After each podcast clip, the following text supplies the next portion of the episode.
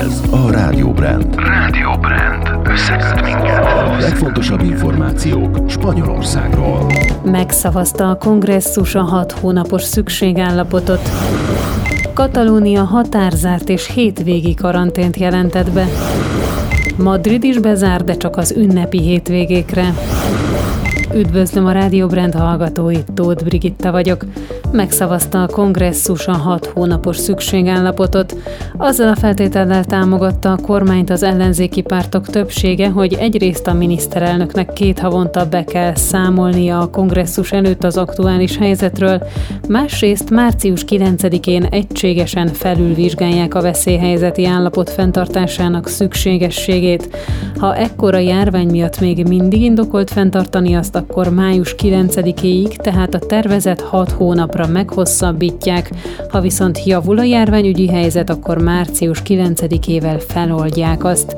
Két párt, a szélső jobboldali Vox és a Foró Asturias szavazott nemmel, a legnagyobb ellenzéki párt a PP két kisebb pártal együtt tartózkodott, a többiek igen szavazatukkal biztosították be a hat hónapos szükségállapot lehetőségét.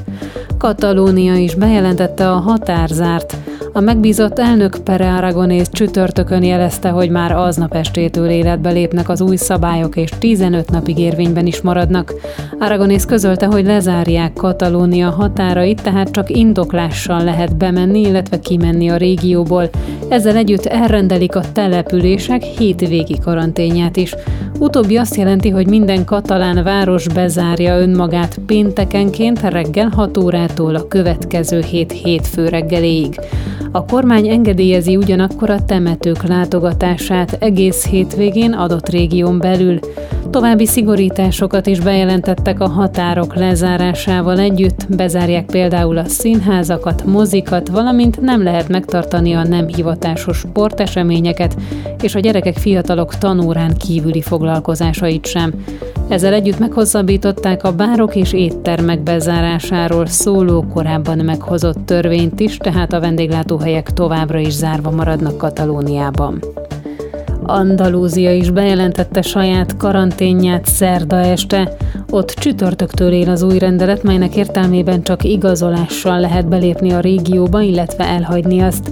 A lezárás a jelenlegi tervek szerint november 9-ig marad érvényben. A közösségen belül külön karanténba zárják Granada, Jaén és Sevilla provinciát. Ez azt jelenti, hogy ezeken a tartományokon belül az összes település között korlátozzák a mobilitást. További településeket, régiókat is érintenek a lezárások, összesen 449 andalúziai önkormányzat van, melynek területén elrendeltek bizonyos szintű karantént, köztük Kádizi, Kordobai és Malagai egészségügyi zónák. A lista megtalálható a tóthbrigitta.com blogoldal legfrissebb bejegyzésében. Kantábria is lezárta határait november 9-éig, csak igazolással, például munka, tanulás vagy kórházi ellátás miatt lehet elhagyni az autonómia területét, és ugyanez a szabály érvényes azokra is, akik beszeretnének lépni a közösségbe péntektől. Spanyolországban már 11 önálló közösség és a két autonóm város Ceuta és Melilla is bejelentette a határzárat. A hírek végén időjárás jelentés.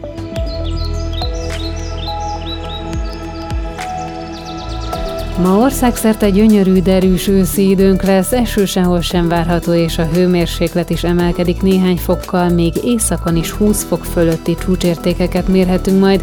20-27 fok között alakulnak a csúcsértékek, Murciában és Szevillában lesz ma a legmelegebb. Holnap hasonlóan napos, derűs, kellemesen meleg időnk lesz országszerte, egyedül pont Evedra térségében fordulhatnak elő futózáporok, de komolyabb esővel ott sem kell számolni. Átmeneti felhősödésre az ország északkeleti és északnyugati régióiban van esély, 18-28 fok közé melegszik fel a levegő. Zalán érkezik a következő órában a magyarországi hírekkel, én köszönöm a figyelmet.